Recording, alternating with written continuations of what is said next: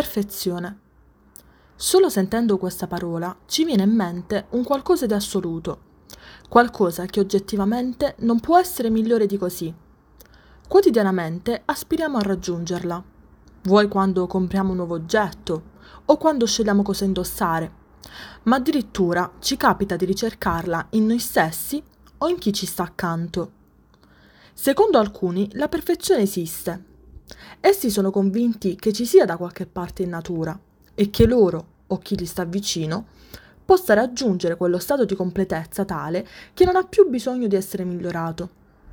Secondo altri, invece, essa non esiste, è solo un'idea utopica a cui bisogna tendere per il continuo sviluppo e miglioramento proprio e degli altri. Secondo me, nel primo caso, il perfezionista resterà eternamente insoddisfatto delle scelte che farà, di se stesso e delle sue relazioni, perché ogni volta che crederà di aver raggiunto o trovato la perfezione, si renderà conto che c'è sempre qualcosa da migliorare.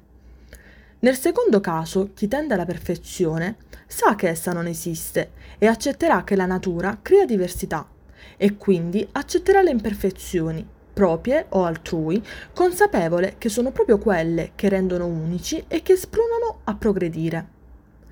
La perfezione presuppone un qualcosa di finito, statico, mentre l'imperfezione è il moto continuo che ci spinge al miglioramento, che è frutto di anni di lavoro, riflessioni e sforzo.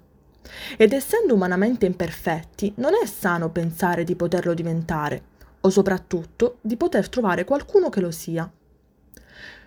Come forse si sarà capito, io faccio parte del secondo gruppo di persone, quelle che credono che la perfezione non esista, ma al giorno d'oggi è veramente difficile accettare che non si è perfetti.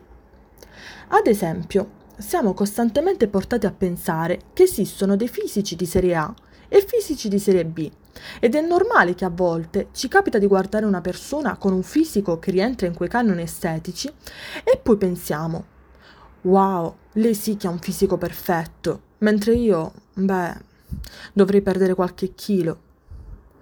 L'idea di dover aver per forza quel fisico per poter essere felici o per piacere agli altri ci porta a stare male, a credere che noi non meritiamo la felicità che ci spetta.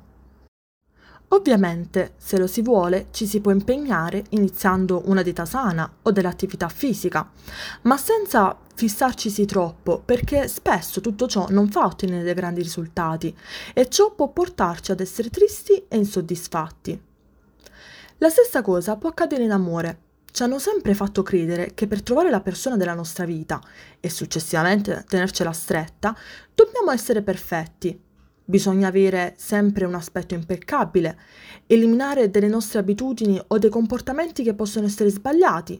Non bisogna mostrare le proprie fragilità. Solo che, anche quando ci provi, anche quando del massimo per riuscirci, non ci riuscirai mai ad esserlo pienamente. Per questo bisogna capire che alla base di ogni relazione, che sia con noi stessi, con gli amici o con un fidanzato, non si può ricercare la perfezione, ma è più costruttivo voler rispetto e accettazione. Rispetto per ciò che si è e accettazione dei difetti propri e dell'altro. E ciò non vuol dire che bisogna accontentarsi, ma che se si vuole bene a qualcuno o a se stessi, lo si fa esattamente per la persona che è. Ovviamente ci si può migliorare, o si può chiedere all'altro di farlo, ma questo è un lavoro lungo che parte dalla consapevolezza di non poter mai raggiungere la perfezione e che comunque vada chi ti ama ti accetta per come sei, aiutandoti a migliorare senza giudicarti o peggio, lasciandoti da sola per l'idea di poter trovare qualcuno che forse è perfetto.